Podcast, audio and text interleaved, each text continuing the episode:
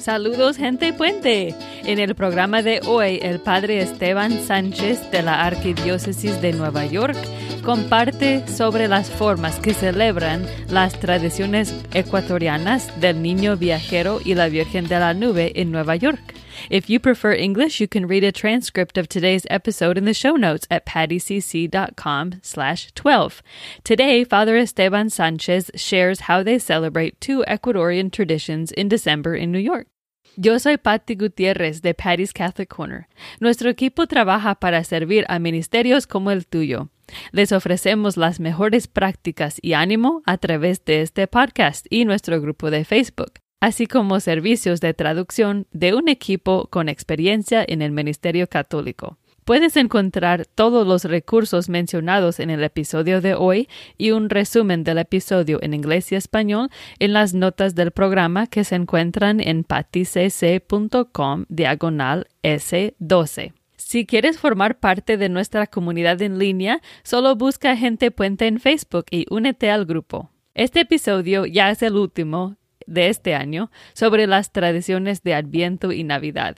Y como ya hemos hablado de Nuestra Señora de Guadalupe y las posadas, esta vez decidí buscar a alguien que nos podía compartir sobre tradiciones que no vienen de México. Entonces, como dije, hoy vamos a escuchar sobre algunas tradiciones ecuatorianas en diciembre.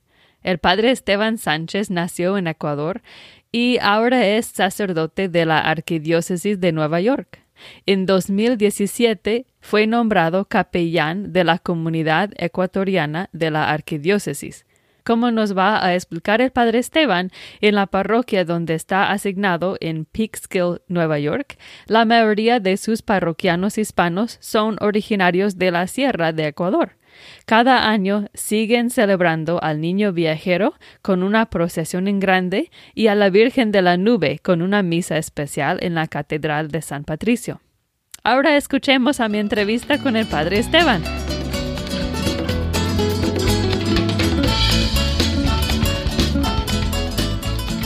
Bienvenido, Padre Esteban. Gracias por estar aquí en el podcast Gente Puente.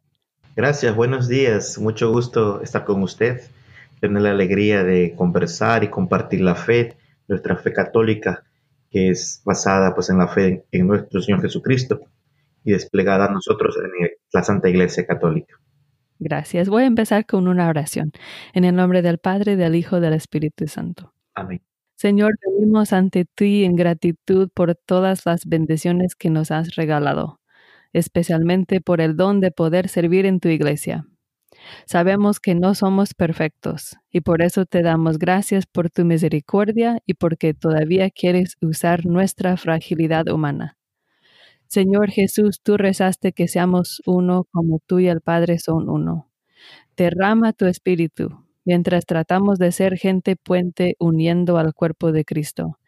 Ven Espíritu Santo, llena los corazones de los fieles, enciende en ellos el fuego de tu amor.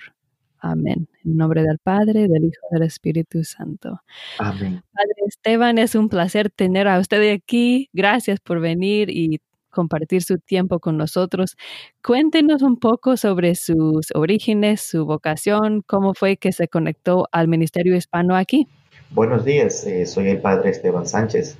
Soy sacerdote diocesano de la Arquidiócesis de Nueva York Llegué a Estados Unidos hace casi 11 años, ahora en febrero cumplo 11 años, y de sacerdote llevo 5 años y medio. Yo venía a los Estados Unidos cada año a visitar a mi familia y por ciertas casualidades de la vida, pues yo iba todos los domingos a misa y ahí conversando con los párrocos, con los padres, tuve la invitación de ir a una convivencia, me fui, me gustó, al principio con muchas dudas, muchos miedos, pero al final me atreví y ingresé al Seminario Mayor San José en Yonkers, aquí en Nueva York. Tras seis años de estudios, con mucha alegría, muy contento, tuve la gracia de ser ordenado el 25 de mayo del 2013 por el cardenal Dolan en la Catedral de San Patricio en Nueva York. Eh, como ya lo dije anteriormente, soy ecuatoriano, 100%.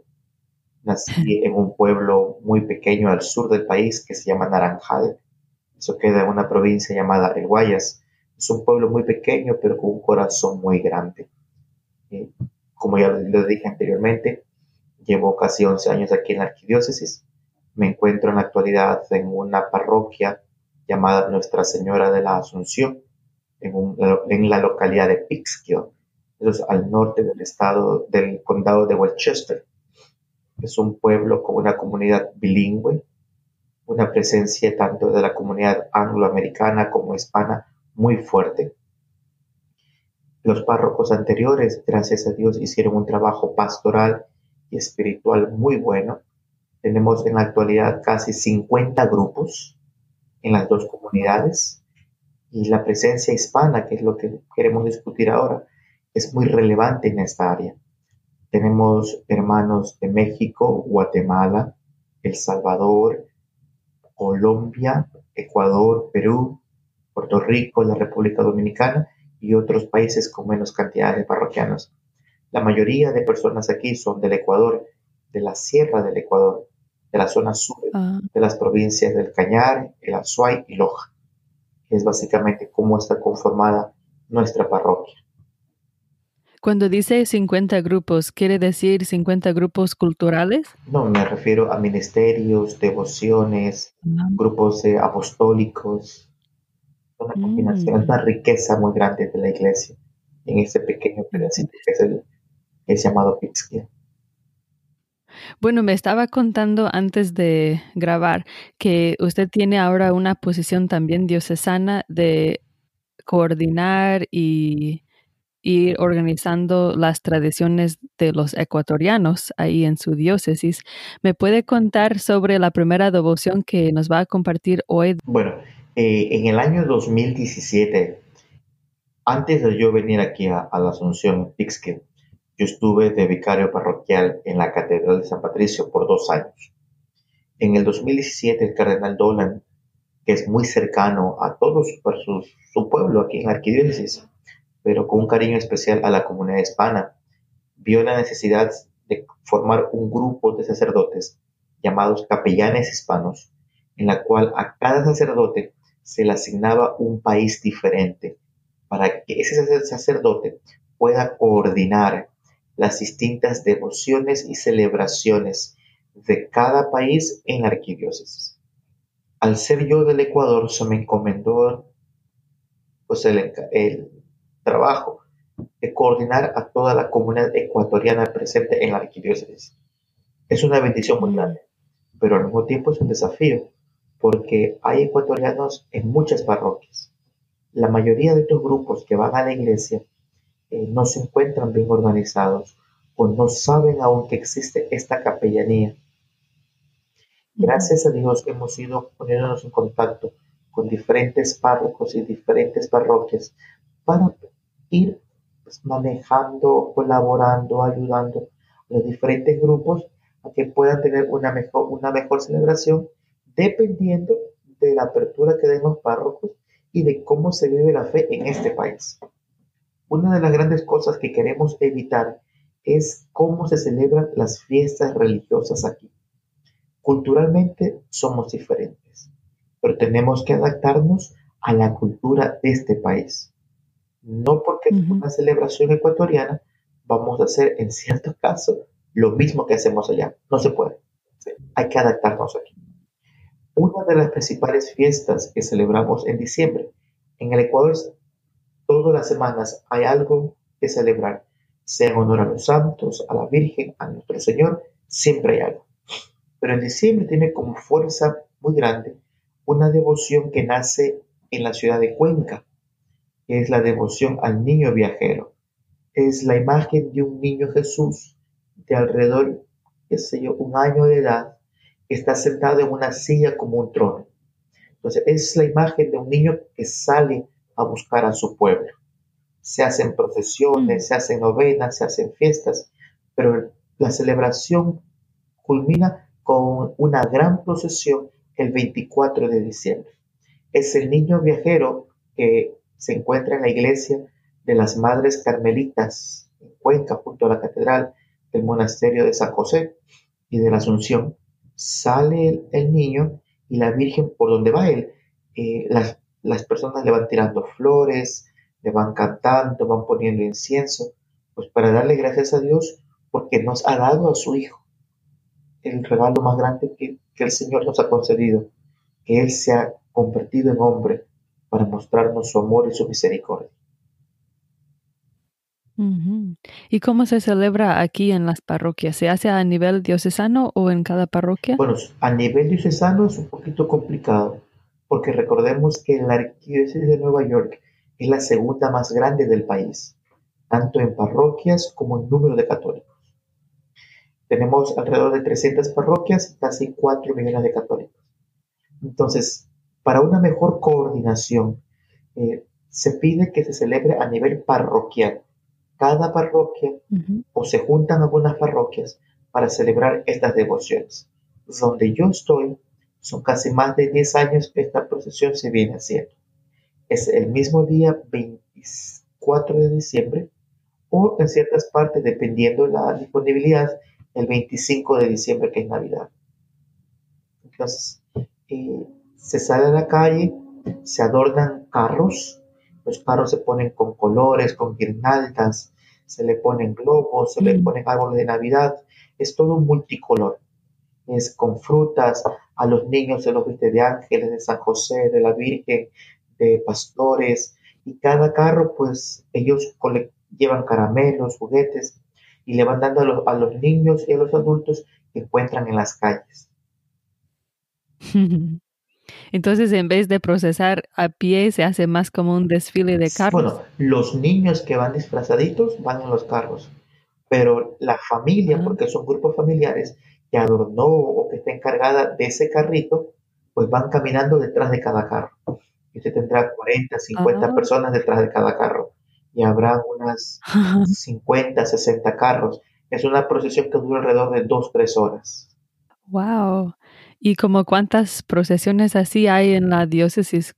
en la arquidiócesis el número exacto no lo sé. Hay que tener presente que, en ocasiones la policía no permite las procesiones por cuestiones de seguridad pública. La mayoría, en la mayoría de las parroquias lo que se hace es las, novenas, la Santa Misa, alguna celebración o alguna fiesta después de la Santa Misa. Entonces, en las parroquias donde se hace, el mismo equipo de la parroquia se encarga de hablar con la policía y hacerlos. En ese sentido, cada parroquia es independiente y tiene la libertad de organizarse esas razones. Bueno, ¿y usted eh, provee algún recurso o algún tema del año o algo que se hace coordinado a nivel arquidiocesano? En este momento es a la cuenta el primer año que comenzaron las capellanías en cuanto a los ecuatorianos, ah, yo estoy organizando cuatro diferentes grupos, aparte de los que tengo aquí en la parroquia. Ya hablando a nivel de la arquidiócesis, he logrado contactarme con muchas parroquias y estamos en coordinación. Si Dios quiere, para el año 2019 tendremos ya asambleas a nivel de la arquidiócesis para ir organizándonos de una manera más, mucho mejor y una logística más responsable. Mm, entiendo. Y mm, en su parroquia donde está o que tiene experiencia o en otra comunidad que ha visto, ¿cuáles son los cambios o las cosas positivas que ha visto de celebrar esta celebración aquí? Recuerde que en nuestros países nosotros vivimos de la religiosidad popular. Hay pueblos, hay ciudades que son muy bendecidas de tener uno o dos sacerdotes, pero hay comunidades que son más pequeñas, en ocasiones no tienen, por ejemplo, la Santa Misa Dominical cada semana, o la falta de sacerdotes. Mm. Entonces nuestra fe se desarrolla y vive en torno a esto, a la religiosidad popular, al Santo Rosario, a las novenas, a las procesiones. De ahí que sea parte de nuestra cultura. Un pueblo donde no se celebra algo religioso es un pueblo muerto porque siempre asociamos la fe con la cultura, con la celebración. ¿Cómo se celebra eso aquí en Estados Unidos? Muy grande, porque es parte de nuestra vida, no lo podemos negar. Porque cuando hemos venido aquí, Dios también y nuestra fe y nuestras tradiciones se han venido con nosotros. está, hay un link, hay una, una unión que es difícil de romperla. cada persona vive su fe de una manera diferente, pero siempre basada en lo que ha recibido en el Ecuador, en sus parroquias y en sus hogares. ¿Tiene alguna historia específica que puede compartir? Pues es, es muy lindo ver cómo, por ejemplo, para el niño viajero, desde los niños recién nacidos van vestidos de angelitos o con su traje de borreguitos, de San José, de la Virgen, y cómo los que ya van creciendo, los niños de 8, 9, 10 años, no han perdido ese amor por Dios. Y cómo van contentos, van cantando, le van tirando flores al niño, cómo nuestra, cómo nuestra fe va pasando de una generación a la otra. Es básicamente lo que queremos, que nuestras tradiciones no se pierdan. Y es algo multicultural, multicultural y lleno, lleno de alegría. no hay espacio para la tristeza, mm. no hay espacio para, para sentirse triste, ¿no? Todo el mundo va contento, va cantando y al final pues terminamos con la Santa Misa. Luego de la Santa Misa hay una celebración de un almuerzo donde llegan aproximadamente 2.000 personas y todos pues allí mm. cantando, también bailando un poquito, es celebrando, dándole gracias a Dios por todo lo bueno y por todo lo que nos ha dado durante este año. Mm, qué bien. ¿Hay algunos retos que han tenido que superar o obstáculos o cosas que han ido mejorando? Bueno, uno de los principales obstáculos que nos encontramos aquí siempre es el, el compromiso del tiempo.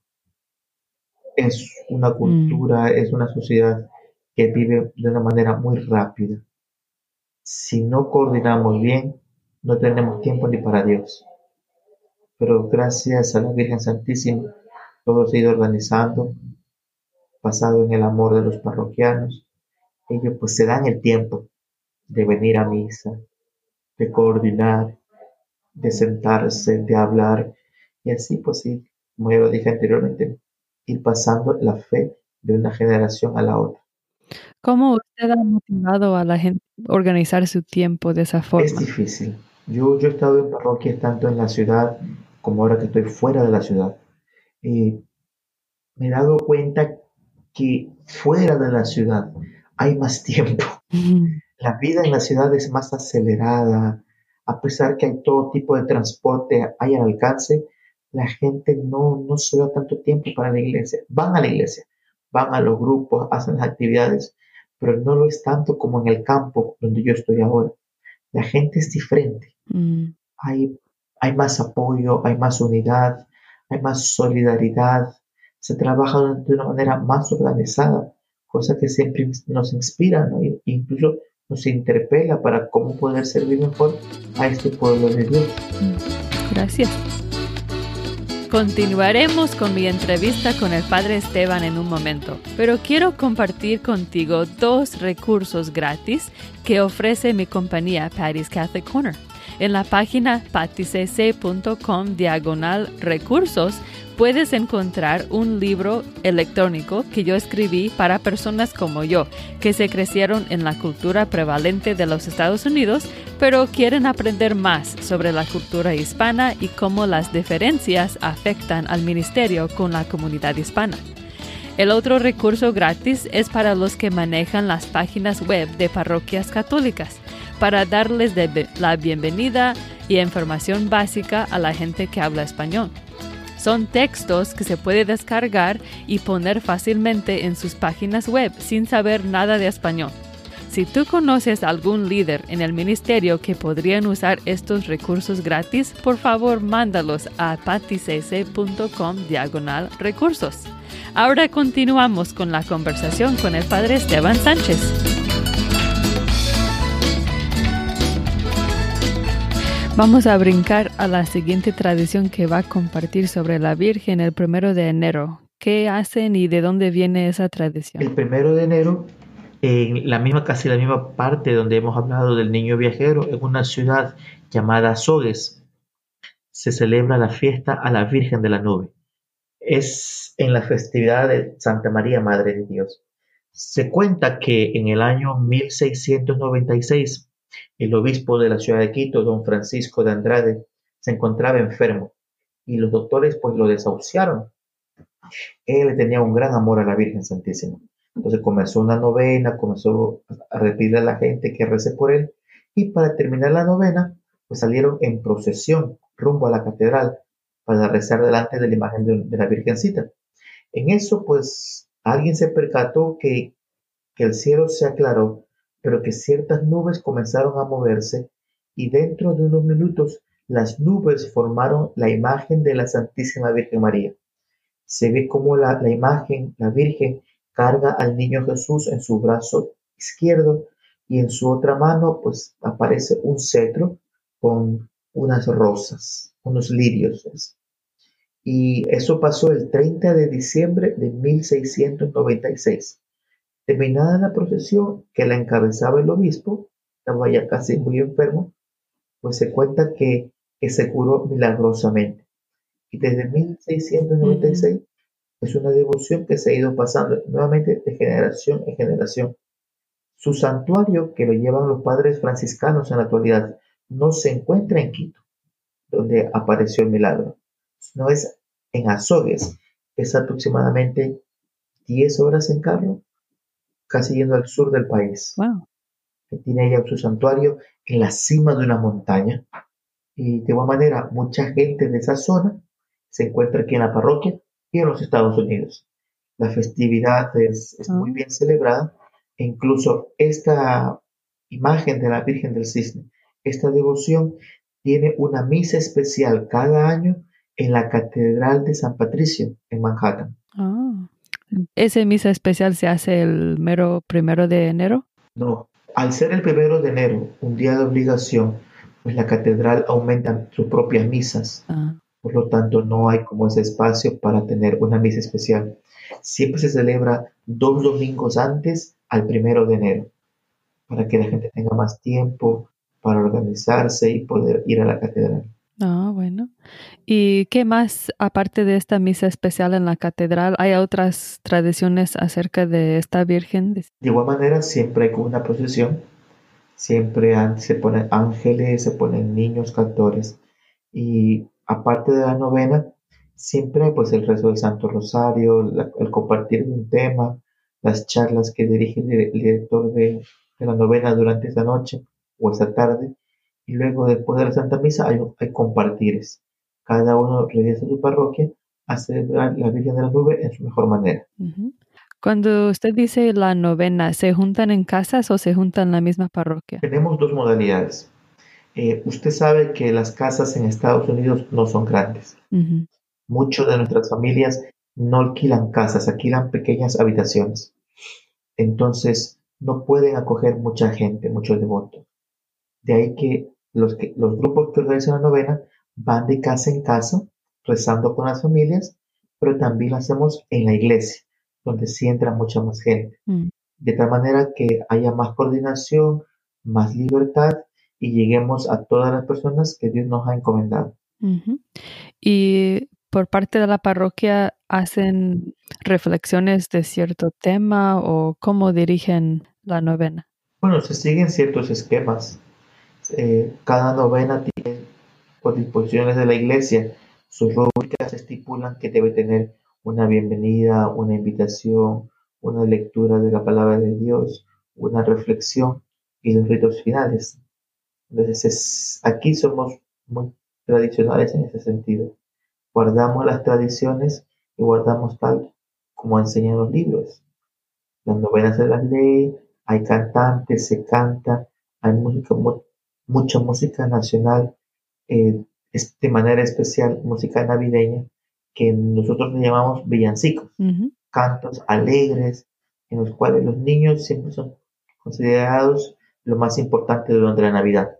Entonces ellos ocupan las primeras sillas y siempre con panderetas, con maracas, cosas que nos ayuden a, cantarle mejor al Señor. Bueno, padre, como dijo, ya tiene varios años de sacerdote y antes de eso ya de seminarista, estoy segura que ya tenía posiciones de liderazgo. ¿Hay algo que puede compartir de su experiencia de líder en el ministerio? En el ministerio de líder. Yo creo que el mejor líder es aquel que está con su pueblo. El sacerdote nunca debe olvidarse que viene de una realidad fija. Santo Padre Francisco está hablando mucho acerca del clericalismo. ¿Somos especiales? Sí, por el hecho que podemos dar a Jesús a los demás en los sacramentos, porque la gente confía en nosotros y escuchamos sus pecados, les damos palabras de aliento. Pero por otro lado, seguimos siendo seres humanos, seres humanos que pueden trabajar, que pueden caminar, que pueden correr. Un sacerdote, yo pienso, que no debe olvidarse de sus raíces, ni de dónde viene ni a dónde va. Estar con los necesitados, estar con los tristes, estar con los abatidos, esa es su principal labor, el estar con el pueblo de Dios. Gracias. Yo también quería pedir otro consejo porque se ve en su parroquia que es muy multicultural. ¿Cómo se hace para trabajar con tantas distintas culturas y tener una pastoral de conjunto? En un principio es difícil porque la gente no está acostumbrada a llevar un esquema. Uno de los principales desafíos que, que yo he encontrado, por lo menos, es la lengua. Siempre hay como, no digamos división, pero sí como esa clase de, separación, que yo no hablo inglés o yo no hablo español. Pero poquito a poco hemos sido capaces de ir rompiendo esas barreras. Organizamos eventos bilingües. Si hacemos una fiesta una celebración en honor a San José, tratamos de tener las misas, luego en las, en las recepciones, que es comida con algo de baile, se pone música de ambos lugares, hacemos juegos con los niños, entre adultos, de la manera que las dos comunidades se conozcan más la una a la otra. Mm. y no vean solamente sus diferencias, sino vean también lo que les une, porque una parroquia que trabaja unida, una parroquia que reza, una parroquia que es, que es de Dios, es fuerte y va a continuar. Una parroquia rota no va a seguir, no se puede. Gracias. Antes de cerrar, ¿puede compartir con nosotros algunas palabras de animación para los de ministros que están escuchando, de ánimo, de animación, que sigan adelante en su ministerio? Primer consejo, trabajen con sus párrocos. Siempre es bueno estar atento a los párrocos, preguntar, conversar, ver qué ellos opinan. A veces cuando tenemos párrocos que no entienden nuestra cultura, se va a hacer un poquito difícil, pero eso no significa que ellos no, logren entendernos. Sí, hay el desafío de la lengua, el desafío de, que pueden aparecerse en las reuniones o no, pero siempre hay que estar sujetos a los párrocos. La humildad, la obediencia, la sinceridad con ellos es clave. Dos, a que un líder verdadero es aquel que sabe servir a sus hermanos. Un líder no es un dictador, un líder no es un presidente, un líder es un servidor. Aquel que entiende estas palabras sabe que va a servir a los demás. Sí, es la cabeza del grupo, es aquel que lidera, el grupo, pero es el servicio lo que le abre las puertas de esa persona hacia los demás y es el corazón de Dios. Ser líderes también es ser hombres y mujeres de oración. Sin oración esto no se puede. Antes de yo hablar, tengo que preguntarle al Señor qué quiere que yo hable, qué quiere que yo comparta, qué quiere que yo experimente. Esa es la experiencia de un líder para mí. Yo trato de verlo así, trato de asumirlo así, y es lo que más le, básicamente le, lo promuevo dentro de cada uno de, mis grupos aquí en la parroquia. Gracias. ¿Puede cerrar con una oración para los ministros que están escuchando? Seguro. Pues pidámosles a nuestro Señor Jesucristo, buen pastor, que ha venido a la humanidad para demostrarnos cuánto nos ama el Padre, que nos dé la gracia de perseverar fielmente y unidos a su iglesia hasta el final de nuestros días que nuestra Madre Santísima, la Reina y Señora del Adviento, junto con San José, nos dé la capacidad de esperar, de esperar la llegada del Señor que se, que se hace hombre por nosotros. Y que el Señor Todopoderoso, por su inmensa bondad, los bendiga. En nombre del Padre, y del Hijo, y del Espíritu Santo. Amén. Amén. Gracias, Padre Esteban, por tomar el tiempo. A usted, a usted. Gracias por su cercanía, gracias por su disponibilidad y espero que no sea ni la primera ni la última. claro que sí, gracias.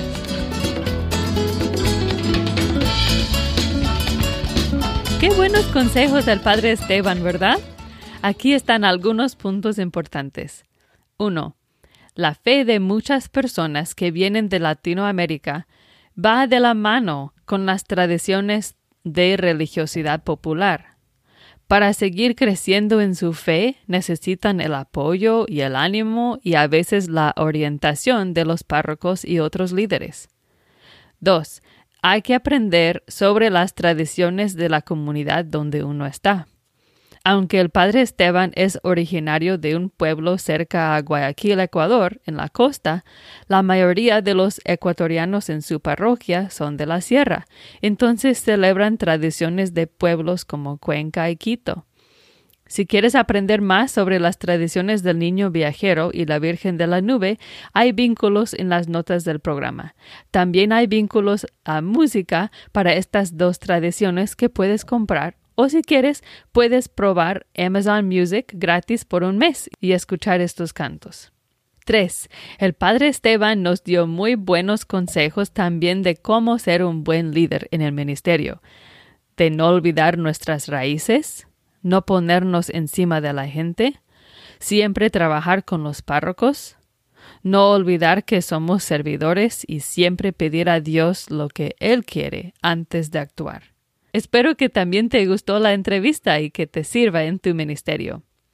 No te olvides de visitar las notas del programa y con todos los recursos mencionados en este episodio e información sobre el ministerio del Padre Esteban en paticc.com diagonal S12. En el próximo episodio vamos a escuchar del Padre Rafael Capó, director de CEPI, el Instituto Pastoral del Sureste que es la Oficina Regional de los Obispos del Sureste de los Estados Unidos para el Ministerio Hispano. Él va a compartir con nosotros sobre su proyecto juvenil misionero de la doctrina social de la Iglesia y el libro DOCAT. Si te gustaría ser entrevistado para un episodio en el futuro, puedes encontrar más información en paticc.com diagonal gente puente. No tienes que ser experto, simplemente puedes compartir desde tu experiencia algo concreto que los demás ministros hispanos pueden usar en sus ministerios. No queremos malgastar nuestro tiempo reinventando cosas que ya existen. Ayudémonos unos a otros. Hay muchas tradiciones y celebraciones de esta temporada del año que todavía no hemos hablado aquí en el podcast. Vente a nuestro grupo de Facebook para compartir tus celebraciones favoritas. A lo mejor una pastorela, las misas de aguinaldo, tu pesebre o nacimiento, acostar al niño y otras celebraciones de Navidad. Nos encantaría escuchar cómo celebran en tu comunidad durante el mes de diciembre y también ver tus fotos de estas tradiciones tan bonitas. Puedes encontrarnos en facebook.com diagonal groups diagonal gente puente o simplemente busca gente puente en Facebook. No te olvides de suscribirte al podcast Gente Puente en podcast de Apple, podcast de Google o tu aplicación de podcast favorita para que no te pierdas ningún episodio del futuro. Gracias por escuchar hoy. Que Dios te bendiga a ti y a tu ministerio como Gente Puente.